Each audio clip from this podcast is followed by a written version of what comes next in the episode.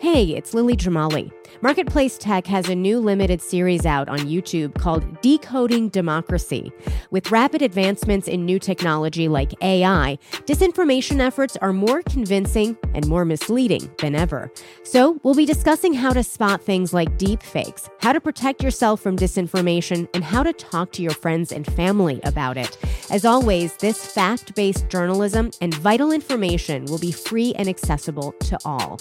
As a public service newsroom, donations from you help us take on ambitious reporting projects like this one. Every single gift makes a difference. Go to marketplace.org slash give tech.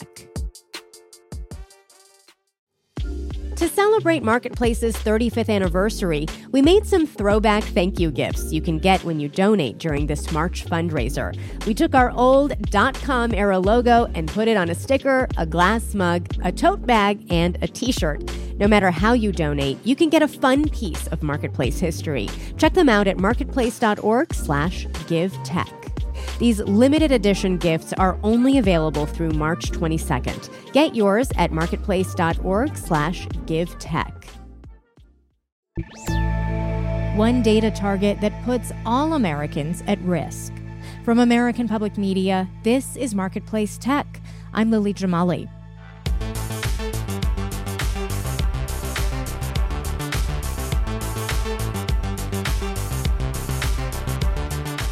Remember when President Trump tried to ban TikTok? He said at the time that the data of American users risked falling into the hands of Chinese authorities who have ties to the app's owners. A judge blocked the ban, but even if he hadn't, experts say so much of our information is available to buy elsewhere from run of the mill data brokers. And that can have big consequences for national security, especially when it comes to information on members of the military. Justin Sherman heads a team at Duke that tried buying just that kind of data, and he says it wasn't that hard. We were able to purchase a range of data about active duty military service members, their families, their acquaintances, as well as some veterans. This spans data about people's health conditions, data about people's finances. Are they in debt? Do they have a mortgage? Uh, as well as pretty personal demographic information, such as your religion or how many children you have in the home and what the estimated ages of those children are. And so we really uh, walked away with the sense that this data is, in many cases, very clearly linked to a person by name. And this is also a lot of sensitive data that many service members probably don't suspect is out there for sale by these data brokers. So, to do this, Justin, your team approached 12 different data brokers to buy data, first using a US based website and then later with a .asia domain name. Why that domain name? We wanted to see if there's a difference between contacting a data broker with a US website and asking to buy data about people in the US military and doing that from what's very clearly not a US website. So in this case, we set up a website ending in .asia and really wanted to see maybe is the sales process different? Is there a restriction on selling military data? Are there more background checks involved? And the unfortunate answer to that question is no. We were able to buy basically the same data through the .asia website that we did through the uh, the us.org website we set up and the cherry on top of this entire uh, phase of the research project was we had set up uh, a server in Singapore, a secure server in Singapore, to which these brokers transferred the data when we bought it via the .asia website. So they literally sent these US service members data overseas to this server. We of course immediately then downloaded it, removed it, and we have a lot of controls around that, but it just underscores that you know, there wasn't any thinking about is there a risk here? Is there any general obligation we feel to think about privacy or national security? And that clearly was not the case. We'll be right back with more from Justin Sherman, Senior Fellow at Duke's Sanford School of Public Policy. You're listening to Marketplace Tech. I'm Lily Jamali. We're back with Duke's Justin Sherman. Justin, in one case, you got names, home addresses, emails, and cell phone numbers for 5,000 active duty service members and veterans in and around DC. This cost 32 cents per record, and no one asked to do a background check on you. The data brokers we purchased from did not vet who we were. We even had one broker, and this still even studying this, I found this a little shocking, had said to us that if we were to pay by credit card for the data set, you have to go through our background check process. We have to do identity verification, right? Or you can pay by wire. We paid by wire. We did not have to do a background check, and we got the data set from this this company. So it very much did underscore the fact that not only is this data out there without regulation, which is the first thing we need to think about.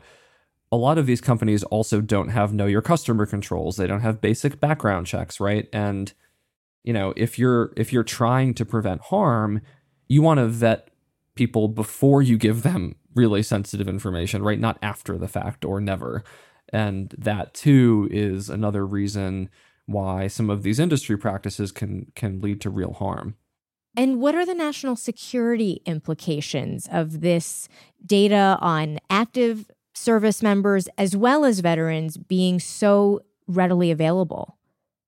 Foreign spy agencies are really interested in particularly people who have security clearances or people who are involved in national security, right? Because if you want someone to leak secrets, if you want someone to tell you what's going on or act a certain way, you're going to target people who work in the military or work in the government. And so the fact that it was so easy for us to buy this and get data linked to specific people suggests that it'd be really easy for a foreign actor to do the exact same thing uh, and to get data you might not get elsewhere, right? Financial data, for instance, if you're trying to identify people in debt, that could be really, really dangerous um, from a national security perspective if you can identify and target and then blackmail particular people. So, Justin, bottom line, it sounds like pretty much anyone with a little bit of know how can buy this kind of data. Some data brokers are going to put a higher bar in place for the amount of money you need to spend or if you need a background check. But there are plenty of data brokers where all you need is an email and a credit card. And that is enough to buy highly sensitive data about Americans and even members of the military. That's terrifying. It's very scary. And for anyone listening to this who's concerned or maybe thinks, I'm not in the military, but what about my data? We have other studies we've done and other studies coming out that show that we could have done this exact same study on any other demographic group. We could have done this for police officers. We could have done this for judges. We could have done this for survivors of gendered violence. And the terrifying reality is that we probably would be able to get, uh, because it's out there, very similar sensitive data about those people.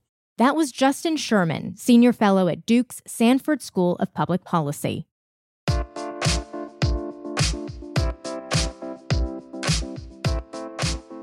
You heard Justin and I talk about some of the specific ways that data brokers slice and dice personal information for sale.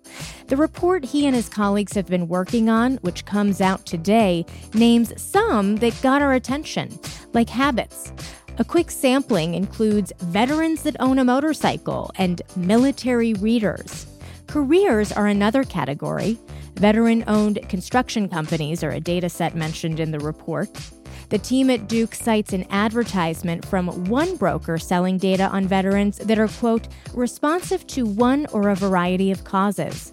The ad states that giving back and helping others is something that is in the heart and soul, and adds that you can already see them opening up their wallet for your offer today. We've posted the full report from Duke's Sanford School of Public Policy on our website, marketplacetech.org. Rosie Hughes produced this episode. I'm Lily Jamali, and that's Marketplace Tech. This is APM. We all want to be our best selves, but it can be an expensive journey. From experimenting with alternative medicine, I was working with a natural, holistic nutritionist and never really thought about the cost to splurging on fast fashion.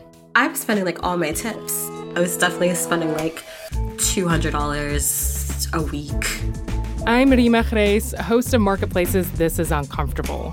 This season, we explore the cost of self care and the real motivations behind our spending choices.